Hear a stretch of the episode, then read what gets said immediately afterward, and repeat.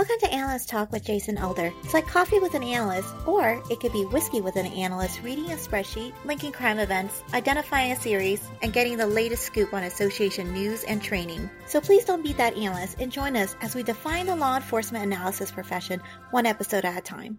Thank you for joining me. I hope many aspects of your life are progressing. My name is Jason Elder, and today our guest has eight years of law enforcement analysis experience spending time with Philadelphia PD and Garner PD in North Carolina. He served in the Air Force and is a former Maryland State Police trooper. He holds a master's from Tiffin University and he is currently the vice president of training for the Carolinas Crime Analysis Association. Please welcome Caleb Meyers. Caleb, how are we doing? Doing good, Jason. How are we doing? I am doing very well. So definitely interested in the transition from state police work to analysis. How did you discover the law enforcement analysis profession? Yeah, so I mean, when I was getting my undergrad, I had a professor who knew I was a state trooper prior to that. And mm-hmm. he also was my advisor. And I went and talked to him, and he kind of guided me to crime analysis. And I went and took a uh, GIS course through the university, through Bloomsburg University, which is where I got my undergrad up in Pennsylvania, and did that, loved it, loved mapping, loved the geography aspect of crime analysis, and then I signed up for Eric Piza's crime mapping analysis through the IACA, mm-hmm. and I did a week long training with him, and I was like, all right, I'm hooked. It's t- it's time to make this make this happen. So and then I attended in 2013. I attended the IACA conference in Fort Lauderdale as a student. So it was it was nice to be down there. I will tell you, at the time though, I had no clue. I was just learning about crime analysis that year, 2013. So going yeah. to that was a little overwhelming, but you know, I took a, a lot of good stuff from it and was like, yeah, this is something I want to keep going with. Yeah. What what in particular do you think was the draw to uh, GIS for you?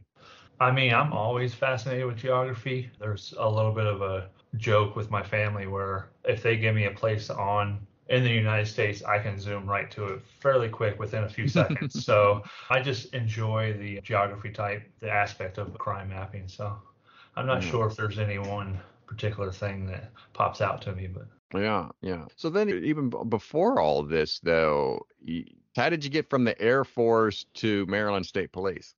Oh man, so I did six years in the Air Force, three in Montana and three in Maryland, and I was mm-hmm. assigned to Andrews Air Force Base, which is just outside D.C. and it's mm-hmm. also where Air Force One is held. And I we guarded that for for a while. I was on that plane and helped guard it on the flight line, and you know you have all your dignitaries and stuff come in and it came around to that time like every enlisted person it was like do you stay in? Do you get out? And decided i wanted to get out and started applying for jobs and always knew i wanted to be a cop when i was little and all that growing up. So i started mm-hmm. applying for you know pennsylvania. I have family up in pennsylvania and maryland and illinois and stuff like that. So i applied everywhere and maryland called me back.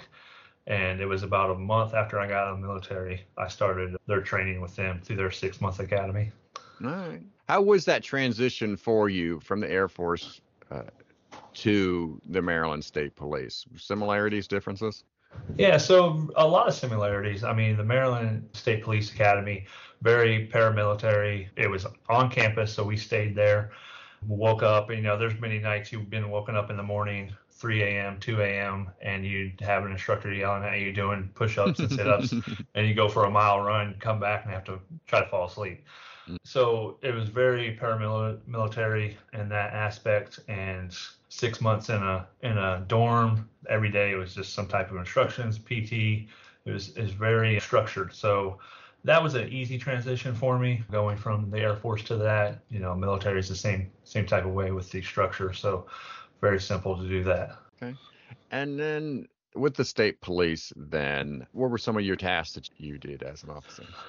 Yeah, so I graduated in August from the academy and then got assigned to Eastern Easton, Maryland, which was on the eastern shore of mm-hmm. Maryland. Mm-hmm. And I was assigned to Dorchester County, which is a huge fishing community. And it's just, if you're going towards the Ocean City, Maryland, it's just on Route 50 going down that way. So the, our biggest thing, obviously, with the troopers is a lot of traffic. But with that area, because it's so big and expansive, and the only thing they had was the deputies there and a few city cops, but not many.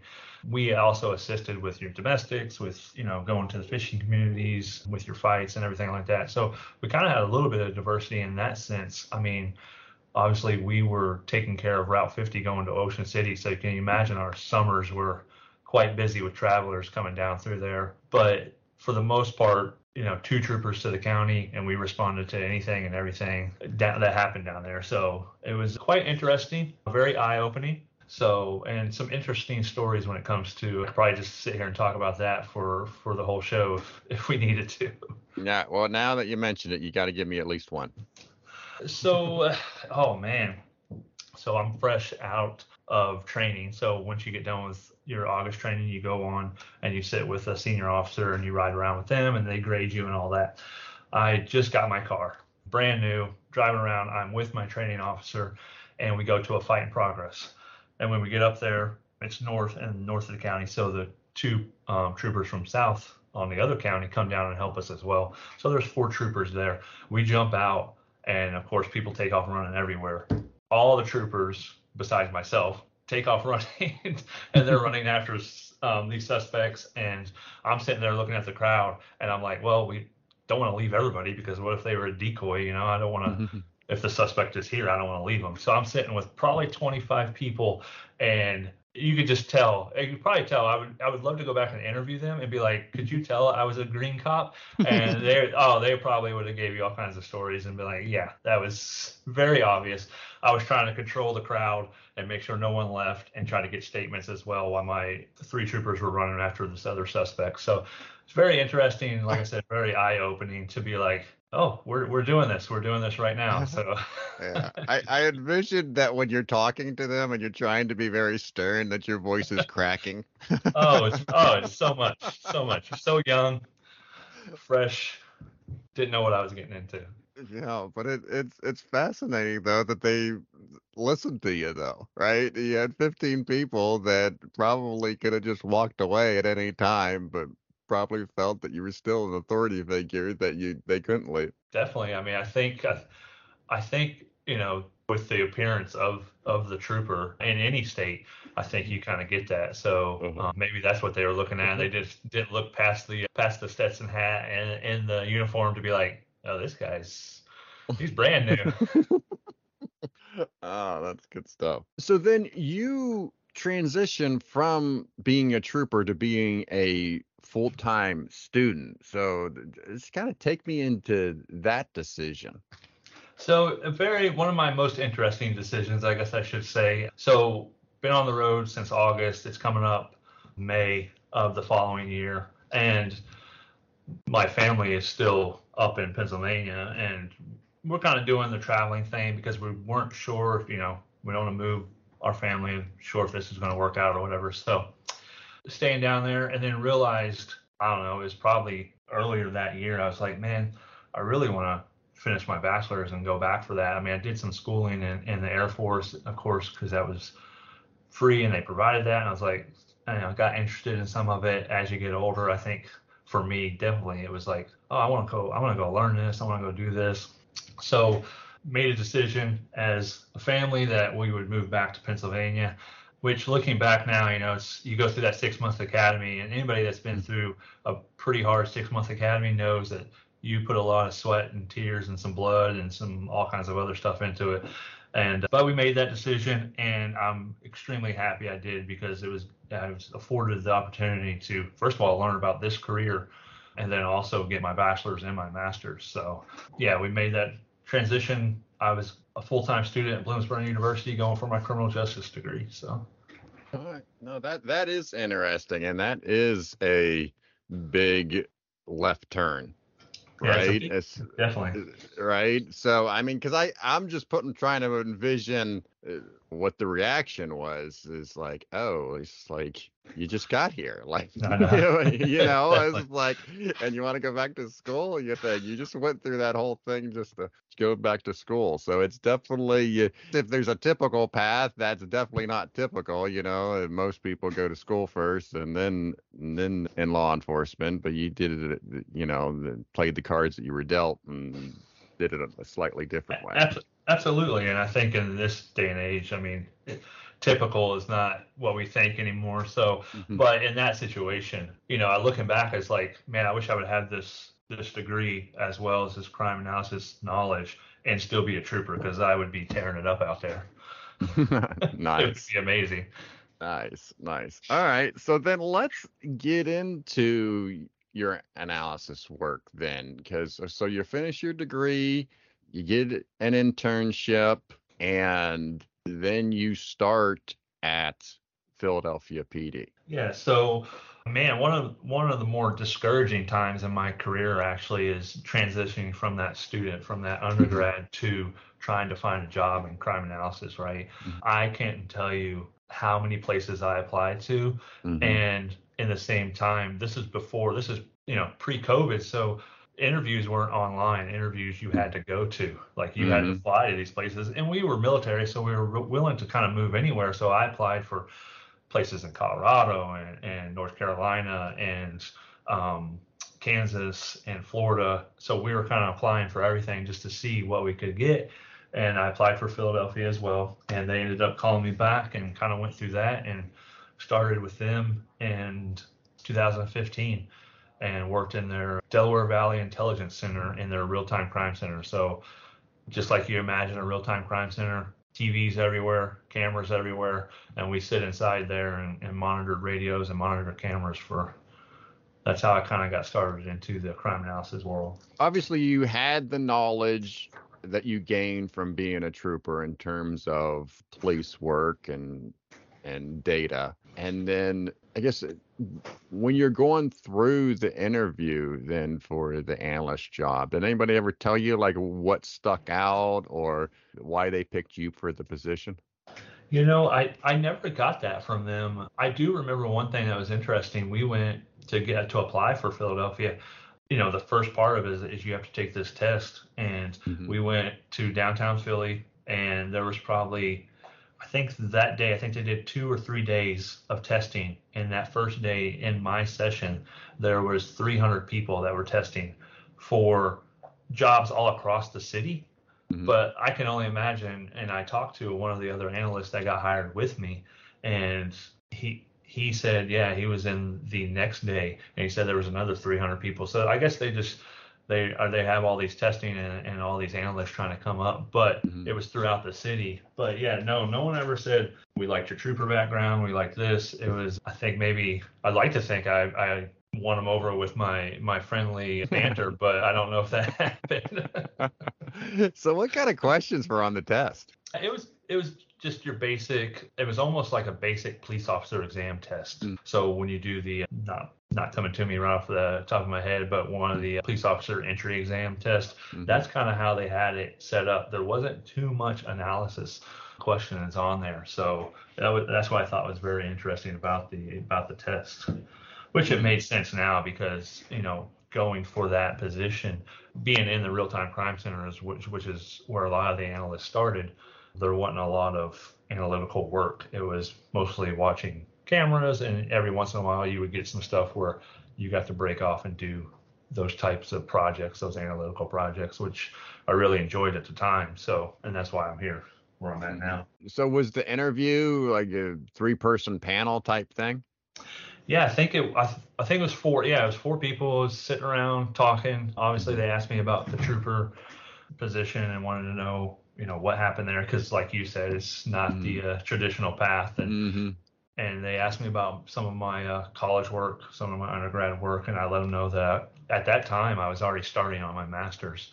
Mm. So I let them know that and everything. But yeah, the interview was mostly just kind of your basic standard interview questions. It wasn't too analytical heavy on the questions. So, Yeah. which looking back now, you know, as I become a little bit more wiser, it's like, oh man, I didn't even see that coming. I thought I was going to do. I thought I was going to be an analyst. I thought I was going to do crime crime analyst work. So yeah, it was very I, interesting.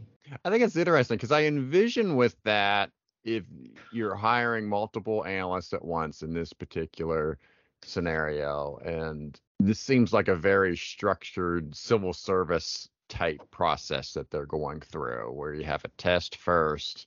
I'm guessing they take some top percent of people that w- scored uh, on that test to give an interview to, and mm-hmm. then you're they're interviewing a certain number of those, and then making the decision based on those interviews on who they're going to hire.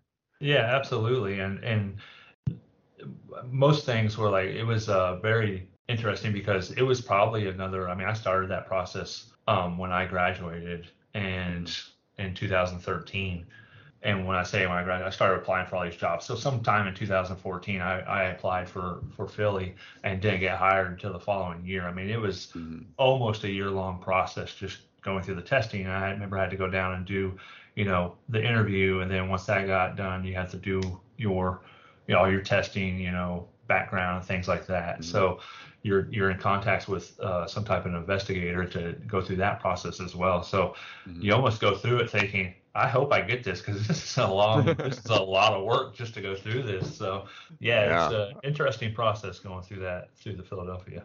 Yeah. Did you get a Did you get a call saying, "Hey, are you still interested in this? I know it's been a while." I think there wasn't. There was an email saying, "Yeah, if you're if you're still interested, apply back to this," and they would continue the process because I guess so many people make it to this part of the phase, and like I said, it's a long process yeah. They're, they've already got other jobs. They're already and they don't yeah. want to schedule. They don't want to schedule people, and then you're you're not even needed, or you you don't even want to come for the job. So, yeah, I did get one of those emails. so, all right. Well, let's let's uh, this brings us to your analyst badge story then. And for those that may be new to the show, the analyst badge story is the career defining case or project that you work. And so it's during this time you're in the real time crime center in Philadelphia PD and you're working a homicide investigation in 2017. Yeah, so and the case has already been tried and they've already been found guilty. But yeah, it was uh, Melon Street, which is a small street off of Broad Street, which Broad Street fit, splits Philadelphia north and south. And it's in North Philadelphia, and a homicide guy comes home and he gets robbed, and turns out he ends up getting shot. And at the time, it was my job, and then there was an officer. There's probably four or five people within the real time crime center, including supervisors at the time. So it was my job and an officer, and I think we had another analyst, and we just started combing. At the time, it was 6,000 plus cameras throughout the city, and we're going through all the subway cameras, all the bus cameras, and trying to locate um, these two suspects, which the initial description was just two male suspects, 20 years of age ish, somewhere around there. We eventually find two suspects in the subway who are, they come, they're pretty close to where, where it occurred, and they jump on the subway and they take it north. They jump off. They're doing some very sketchy stuff. They jump off, they take it south again, not quite all the way down to where they got on and then jump back on and go northbound again. So we're very interested in them and we're capturing you know, video and pictures of these two individuals, and we ended up in the real-time crime center. We did our own facial recognition. We had link analysis software, and we kind of had all that at our fingertips. So, you know, with two or three of us in there running all this information and going through cameras, we had someone running facial rec, and we get back our facial recognition and and there's probably about I think I want to say there was probably about 30 or 30 or 40 results that came back from that, mm-hmm. which is massive, especially when you're talking about minutes after a homicide and you got to start to comb through this. I start looking through the video while another analyst starts combing through those to see if we can figure out who the suspect is. Well, I notice on his left hand that he has some discoloration and feed that to the other analysts and with that information we were he he had already looked at the the suspect and we were able to put him into link analysis and figure out that he's linked to he has a brother of similar age and we it was probably within 20 to 30 minutes we were able to identify both suspects just off using cameras and facial rec and then doing some a little bit of investigations. And we at that time you transition straight into documenting all this right? The detectives are coming to you so we're i'm doing up a timeline because i i want to say you, you, can imagine how many cameras are in philly and especially on the uh, transportation lines. We probably looked at 50 or so cameras just within that a little amount of time and we had to mm-hmm. document every time we saw them.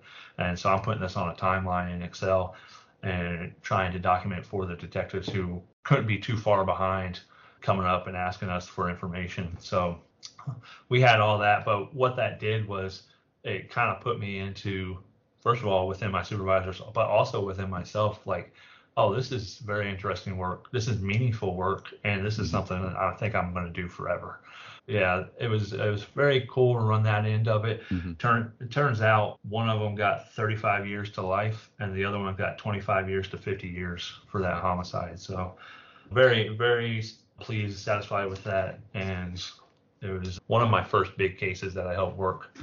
So. So when you're looking at the video, you don't catch up to them in terms of real time, where you're actually fo- can follow them live correct. As you mentioned, I think 20 minutes later. So you're just looking through the cameras as you're following them. Is that correct? correct.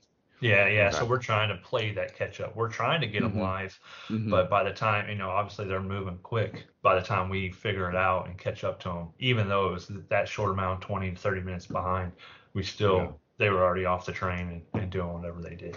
Yeah, because I I was imagining that if you did catch them live, the decision like, okay, are we are we going to have an officer to uh, do a stop or do a do yeah. a field field interview?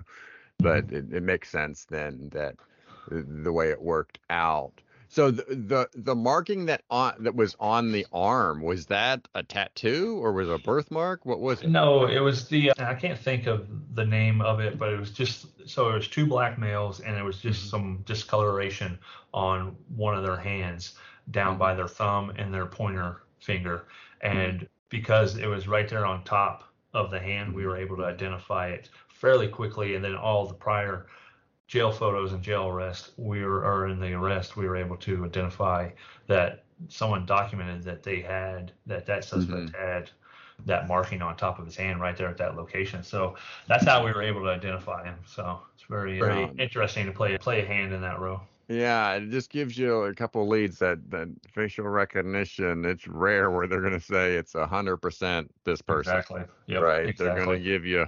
Uh, like it's like a Google search where you you search it and it's going to give you various oh, results. Massive amount of results, yeah. Yeah, and in this this case, it's it's like good thinking. You look for stuff like that um, to help narrow down the search. So that was that was good good work on the team's part. Mm-hmm. So and so I, it's you you had mentioned like you didn't feel like you were doing analyst work here or it just seems like that's it, seems like almost uh, did you feel that it was more clerical where you just had this you would get this information you would get this request and then you're deciding what databases or what what information to feed back, how to satisfy the request. So in that regard, it was more like maybe more manual. And I don't want to put words in your mouth, but I'm just trying to get capture an idea of what you felt the task was.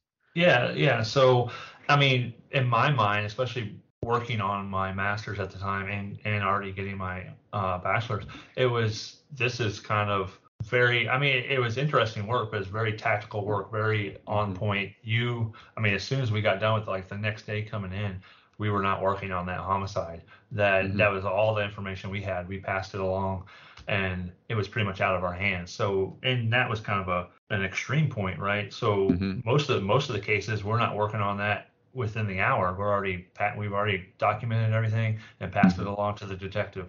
So it's very quick work, and I just didn't feel as though, especially based on my my education, that this is what analytical work was, or this is what crime analysis, a crime analyst did. So mm-hmm.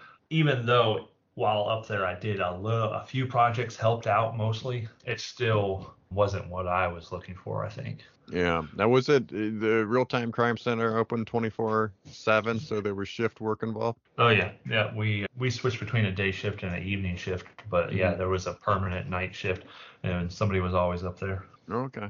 All right. It's interesting is uh, as I've been doing this podcast and over the years talking with different analysts that have worked in these types of whether it's a fusion center or a real-time crime center it does seem there's short-lived time there like I, I don't know at least off the top of my head i don't know somebody that's been doing this for like 15 20 years in in the real-time crime center. So there does seem like there's this point where you have to shift gears and do something else yeah, and I mean, I think you know you could probably stay up there if you wanted to and do that mm-hmm. type of work, but it's a great entry level job, right? Mm-hmm. It gets you exposed to more stuff. You're on the radio, you're talking with officers on the street mm-hmm. with radio contact. You're working in different systems, which you're going to need to know when you're pulling data, when you're on the other end pulling data from those systems, um, trying to do some type of research or analysis. So, yeah, I mean, I, I don't know that. I mean, we had a couple analysts before me. That's why I got hired, right? We had mm-hmm. some analysts before me that they were in there and they left and they went on to different jobs. So, yeah, I'm not sure if the analysts stay up there. I, I do know we had some officers that were there. They loved it. They stayed there for a very, very long time. So, mm-hmm.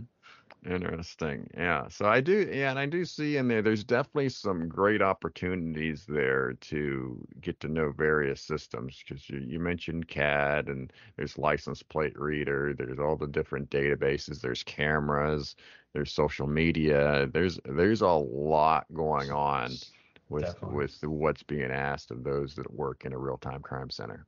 Mm-hmm. Definitely yeah, there was no shortage of systems to switch between. I guess that's why they gave us three or four monitors. We can kind of have them have them all up at once.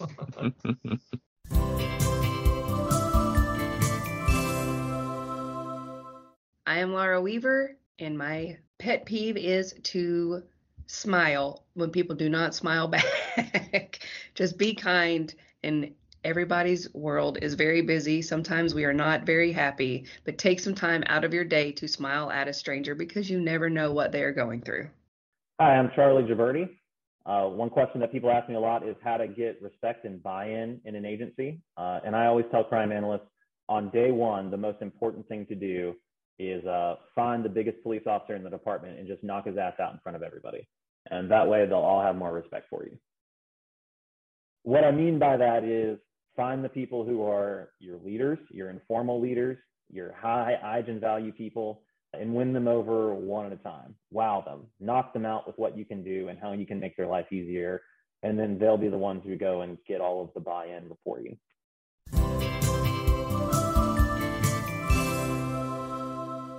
So then let's talk about the transition from Philadelphia here to Garner PD. Yeah, so like I said, I was looking for more analytical work. I love doing the, you know, upfront tactical on the scene type stuff. That was very interesting. But I wanted to find something that maybe split that, split those mm-hmm. duties, or did some analytical work and some research work.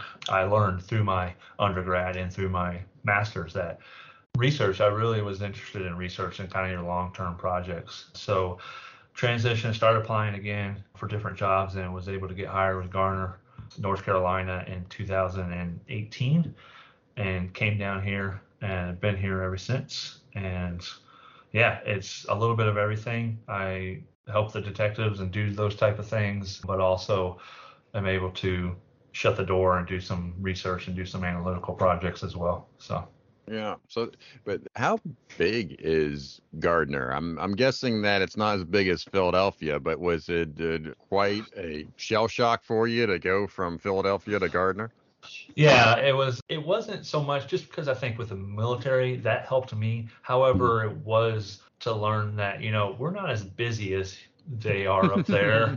but I, I will say that my second day, I, I came in in March March 12th or March 11th of 2018, and on March 18th or March 13th they had a homicide here, and of course you know where that went, right? Everybody was like, they're blaming me. They're like, you brought this down.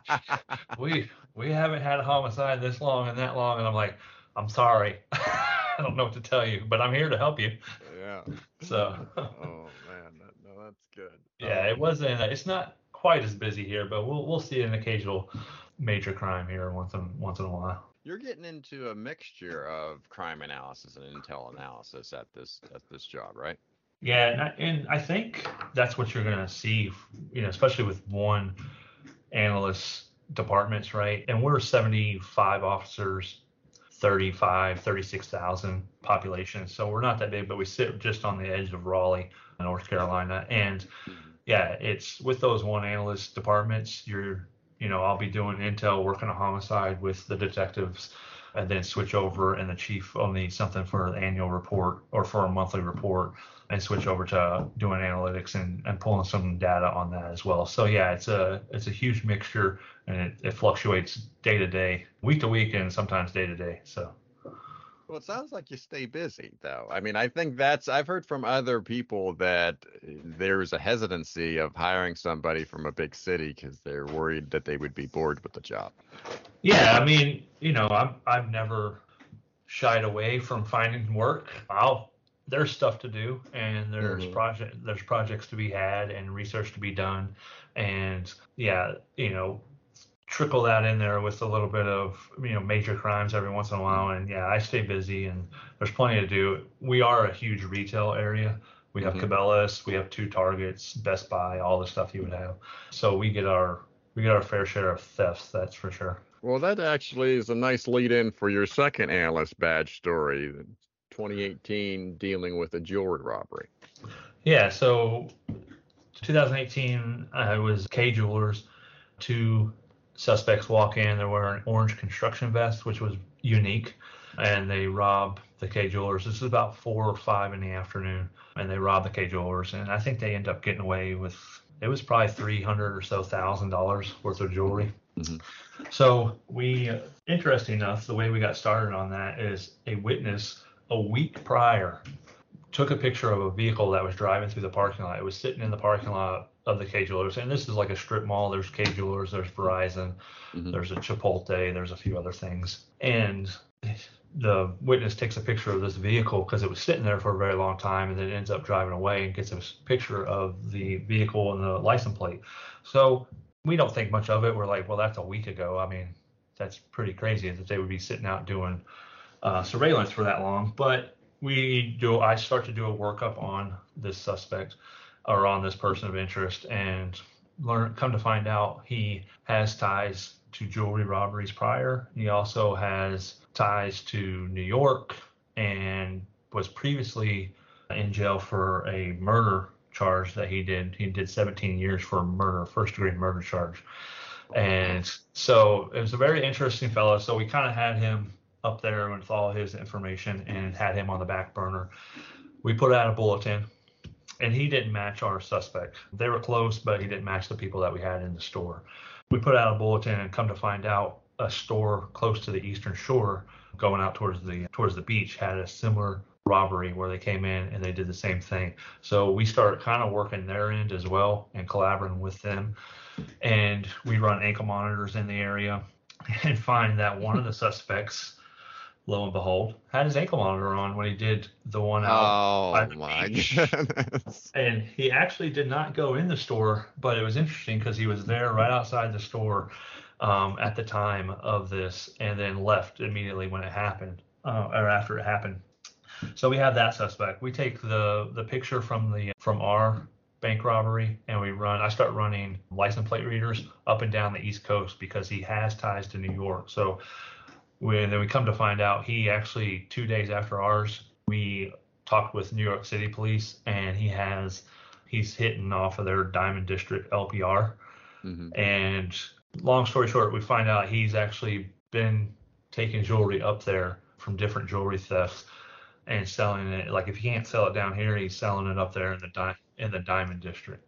That's interesting. And that's that same car that the It's the random same person random that- person took a took a picture of a week prior to your incident. Yeah, yeah. So that that guy was kind of like the the head of this organization, and he had four or five other people who went in and did the robberies, but then would give the stuff to him, and he mm-hmm. would get rid of the jewelry and able to give it back.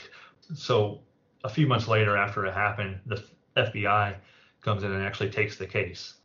They come in and it was interesting because I mean I say take the case. Yes, they took the case, but we worked with them. They were very open with that, and we worked with them to kind of share all the information and get them up to speed. And We also were able to listen to one of the suspects had a girlfriend in one of our prisons, and we were able to listen to her jail calls. And of course, someone has to go through all that and sift through all that and document that stuff. But we went out to the shore and met with myself, a detective, and our lieutenant met with FBI and this other police department and kind of did a little collab session, if you will, and shared all of our information. On the way back, we followed the ankle monitor mm-hmm. and we noticed that on this random interstate on the way back to you know our area that he stopped that night on the side of the road for quite a bit. So on the way back, we stop and we get out somewhere in that area and we start walking like the roadside. And this has been a couple months now and we start walking the roadside and kind of going up in the woods and we locate a bottle of some type of liquor a charging cable that's wrapped around a tree almost looked like an identifier like this is where we left something or this is where mm-hmm. uh, we put something in the woods and then there was a handcuff key and handcuffs so the one that they did towards the beach they handcuffed the lady or the victim and they also tied the other victim up with uh, some type of cord so we were able to collect that evidence, which was a, a total random shot in the dark. We just were like, well, let's stop and let's figure this out. Uh, and let's just see what's out here and maybe because we didn't know why they stopped well yeah. comes to find out we start running we contact the local police of this jurisdiction and we have them run their calls calls for service and a police officer stopped that night with these four individuals and picked two of them up because they were already walking picked two of them up and gave them a ride to the local gas station and got some gas because they ran out of gas is what had happened and gave them a ride back to their car. And we weren't able to get the video but we were talking to the officer and he confirmed you know suspect their descriptions also who was in the vehicle like how many people were in the vehicle what the vehicle whose vehicle it was and then what the other two were doing when he came by the vehicle and then he said that they were up in the woods or like right along the edge of the woods, like sitting, like you would be waiting for someone. Mm. So it was a kind of an interesting case and kind of come a little full circle because we were able to provide that stuff. Obviously, it's been months after, so I don't think they got any fingerprints off of it or anything like that. But we were able to provide that for evidence, and it only boosted the case because we were almost in transition of like handing the case to the FBI, and that kind of kept us in there. I ah, guess they kind of had to keep using us.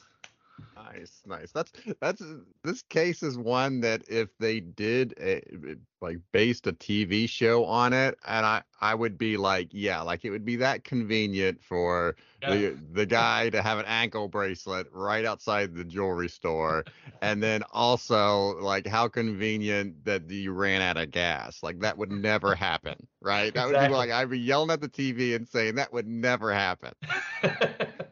I think I've probably been there as well, where I've yelled at the TV and said, "No, that doesn't happen."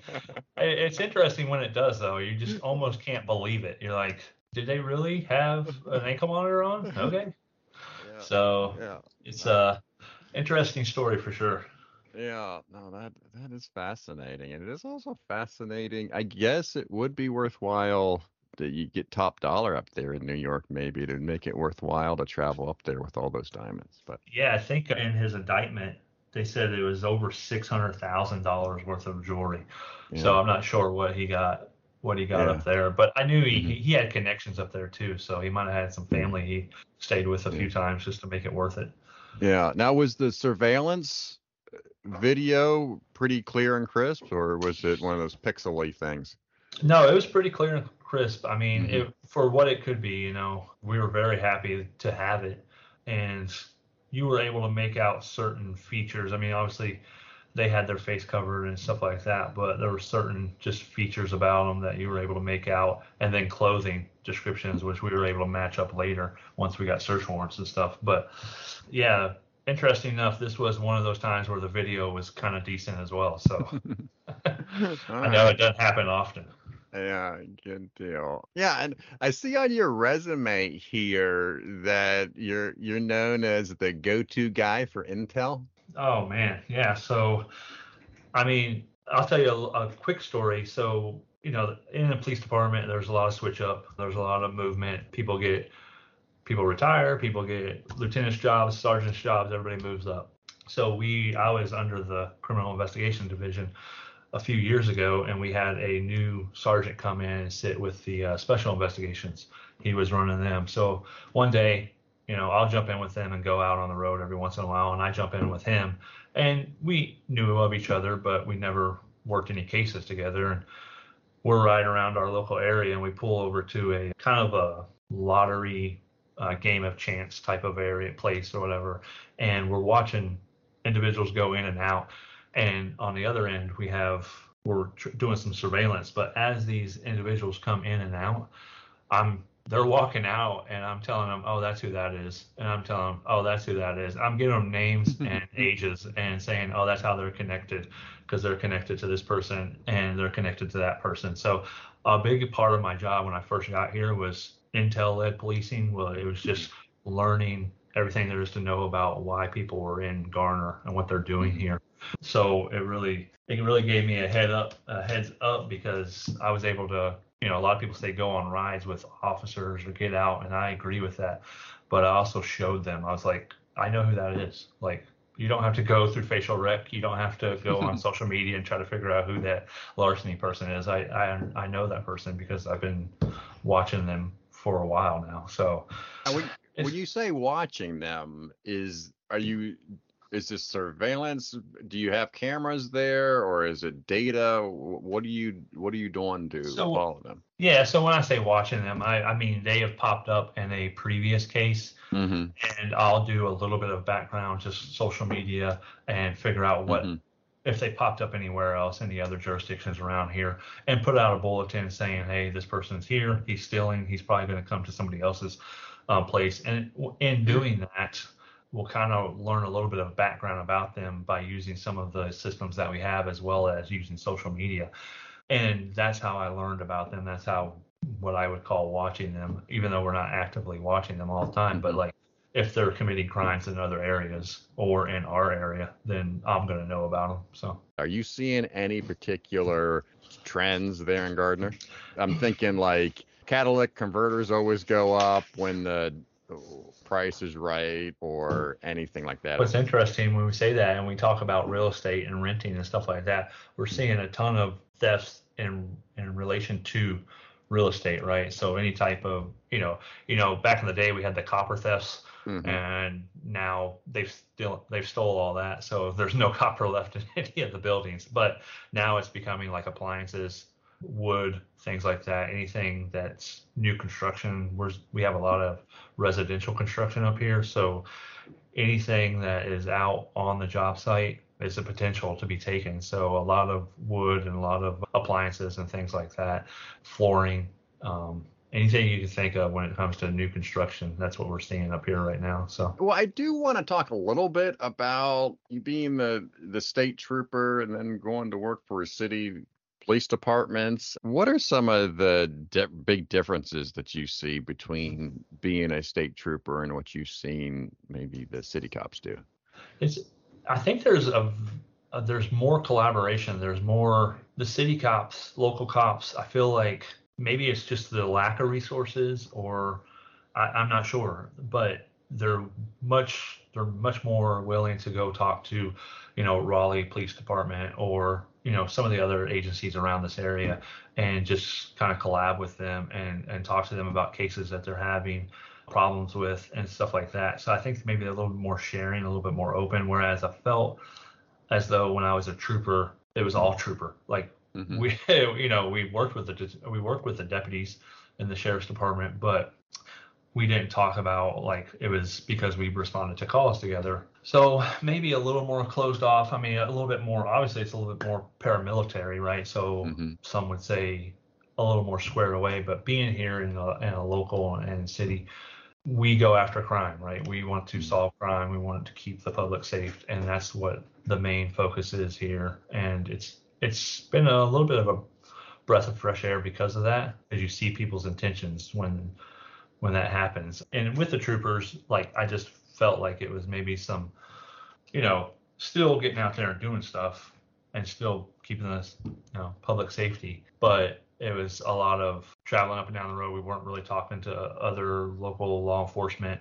Um, we were responding to calls coming back in here. Um, whereas I see it's a little different here where they're, they're still responding to calls. But, you know, if I go out to a call here, if they go out to a call with a deputy or something like that, they might sit there and talk to the deputy about what else is happening in their area. And it might be, and that's how we build intel here. So, good. Let's talk about your master's a, a little bit because, as I mentioned in your intro, you got it from Tiffin University, and you do have a cr- concentration in crime analysis. So, I guess looking back now, and how do you feel that the the master's degree has helped you in your current position? Yeah, I mean, I think it was very valuable in terms of, especially when I learned about crime analysis late in my mm-hmm. undergrad. This really helped me because a lot of the courses within that program are designed around mapping or designed around you know your basic crime analysis stuff where you're building bulletins you're sifting through data stuff like that so i thought that program was very interesting and very meaningful and valuable for me just because I was so interested in this career and, and didn't really have a clue as to what I needed to learn. So mm-hmm. that really helped out a lot. So yeah. Now, do you recommend the the master's degree? You know, if you're if you're already maybe an analyst and or do you feel that some of the stuff that you learned in that program you could learn in you taking just a couple of courses or maybe getting certified with an organization? Yeah, no, I mean, I don't say that everybody needs to have a master's or everybody needs to have an education. I think if you can learn some of these things from on the job training, mm-hmm. the the idea of progressing your career is to always be learning something, right? So mm-hmm. don't just sit stag- stagnant. So as it was a great program and I would suggest doing that program. However, I don't think it's a necessary like you don't need to have a master's to do this position. I think you can learn a lot of it from on the job, um, or even with just a bachelor's or maybe like you said a certificate or some courses here and there. Yeah. Hmm. I'm always surprised that these universities or colleges that have a either a degree or a concentration or a certificate in law enforcement analysis whether it's crime analysis or intel analysis or combination thereof. I'm surprised that we don't see these colleges and universities at conferences. Yeah and i, I think yeah and actually i think we might see that changing here in the coming years just because of what we just said, right? A lot of analysts might not have the degree. They might, you know, I know early on, especially, it was we, we're pulling a records clerk, right? We're pulling a secretary, we're pulling a police officer, and that's who our crime analyst is going to be. And so you might have a lot of these analysts that don't have the degree that maybe want to get a degree, but that is interesting. We, I maybe one or two conferences I've been at, I've seen them, but yeah. Yeah. I think, don't uh, see much of them. Yeah, I think the only one I can really think of off the top of my head was is it American University? It's yeah, a, I think and DC. That's the one that I I remember seeing, but I don't remember seeing any of the other ones. All right, let's move on to personal interest. And you're into real estate. Yeah, so you know, I went through and a few years back and read all the books on you know how to increase some of the financial financial situation. So we we started to get into real estate and a couple years ago and bought our first duplex and absolutely love it. Not much of the managing side of it just because, you know, my day job takes a lot of that away from mm-hmm. and but yeah, we long-term rentals interested in short-term rentals, but we haven't jumped yet and made that made that decision. But yeah, interested, always looking for that next opportunity, always kind of searching realtor and different uh, websites to see if if there's an option out there maybe I could pick up and and add to the portfolio. I guess I would say. Yeah. How many properties do you have? So right now we just have the duplex, mm-hmm. but like I said, it's interesting this year because of the interest rate hike. Mm-hmm. We haven't completely jumped into it again because mm-hmm. we're not sure exactly where everything's going to go, but. Sure we're always always looking and always open. Yeah. No, I think we're about to get into some foreclosure situations. I, I think we're it's it's interesting. You you you stick around long enough, you see the different eaves and flows of real estate. Mhm. And it seems like now, I because I'm interested in it, and I've been following it for probably 20 years, slightly almost as a hobby. I don't have a a rental, but I've always been a little interested in in the concept. And it does seem like people are holding on to their cash because they're they're ready to jump on some foreclosures. Yeah, so something's going to happen, right? I mean, you see Mhm. these interest rates extremely high, and and we'll see what happens. Um, but yeah, I agree. I think there's Mhm. some opportunity possibly coming up out there. Yeah, and I do find it fascinating because I was just telling somebody the other day, I was like, even if I dis even if somebody gave me an opportunity, a new job that's a better paying job, I would have to seriously consider over the lifetime of that job selling this house now because I'm at I refinanced a couple years ago, and so I'm like, I don't know, two percent. and then I'm Yeah, turn around and get. I'm gonna be. I'm gonna turn around and get like a seven percent loan, right? Yeah, I'm not sure anybody's making that making that jump. Yeah, yeah, uh, yeah. if you got yeah, if you refinanced refinanced a few years ago, then you you did pretty well for yourself. Now, in terms of the you the rental aspect of it, did you hire that out or did you make the decision yourself who to rent to? So no, we make the decision and we're mm-hmm. renting, we're managing it. Just because it's one right now, eventually down the road, I would like to get off and, and hire it out to a managing company. But right now, we're kind of doing everything, which is mm-hmm. interesting because it gives you a different perspective of how these how this goes. I mean, we re-rented a few years back or for a few years, so we kind of understand the aspect coming into this. So Yeah. Now, did you have you always uh, done a good job of identifying the the renter, or did you have somebody that was like, "Oh, I wish I wouldn't have rented to them"? No, I mean we we we pay for you know a background check and all that stuff, so we Mhm. try to do a good job. You know, and I I haven't had knock on wood any bad situations yet, but I've heard you know obviously part of forums and stuff like that, and I've heard of them all, and I'm like, and maybe that's the reason for the hesitation to get back into another one. You know, you don't Yeah. know what you're gonna get. Yeah, I had a buddy that did it, and the first time he made a mistake and uh, you know gave a person a chance when they slightly didn't have the strict numbers. And what I mean Mhm. by numbers is the formula of what you would want to see in a candidate. Exactly. and and he paid the price for it and it got them got fortunately was able to get them get them out of there but then his second tenant was just pristine and Oh, Okay. just just worked out from that point on and rented i think i think he eventually sold but he rented all the way up to the point when when he sold it so Yeah. just a, it worked out the second time but the first time he kind of stumbled Yeah, you hear those stories, and you know you never want it to happen to you, but it's out there. So Yeah. All right. Very good. Well, our last segment to the show is Words to the World. This is where I give the guest the last word. Caleb, you can promote any idea that you wish. What are your words to the world? Ooh, I have I have two things I'm gonna say here. One's for like the old analysts and one's for the new analysts because I feel like I'm somewhere in between right now. And that's with, as for the new analysts, collaborate with everyone. Reach out to everyone. If somebody wants to talk to you, pick their ear because there's so much to learn out there. And then with the old analysts, make sure you help a new analyst. There's we've all been in that situation, right? Where we're coming on and we're kind of piecing things together and we're trying to figure things out. And I know the Carolinas right now, we're seeing a ton of new analysts come on board. And so just make sure that we're helping them and putting them on the right path. And if they reach out, don't don't shut them away and, and help them out because I think we were all there at one time. Very good. I leave every guest with you. Give me just enough to talk bad about you later. okay. But I do appreciate you being on the show, Caleb. Thank you so much, and you be safe. Thank you, Jason. Have a good one.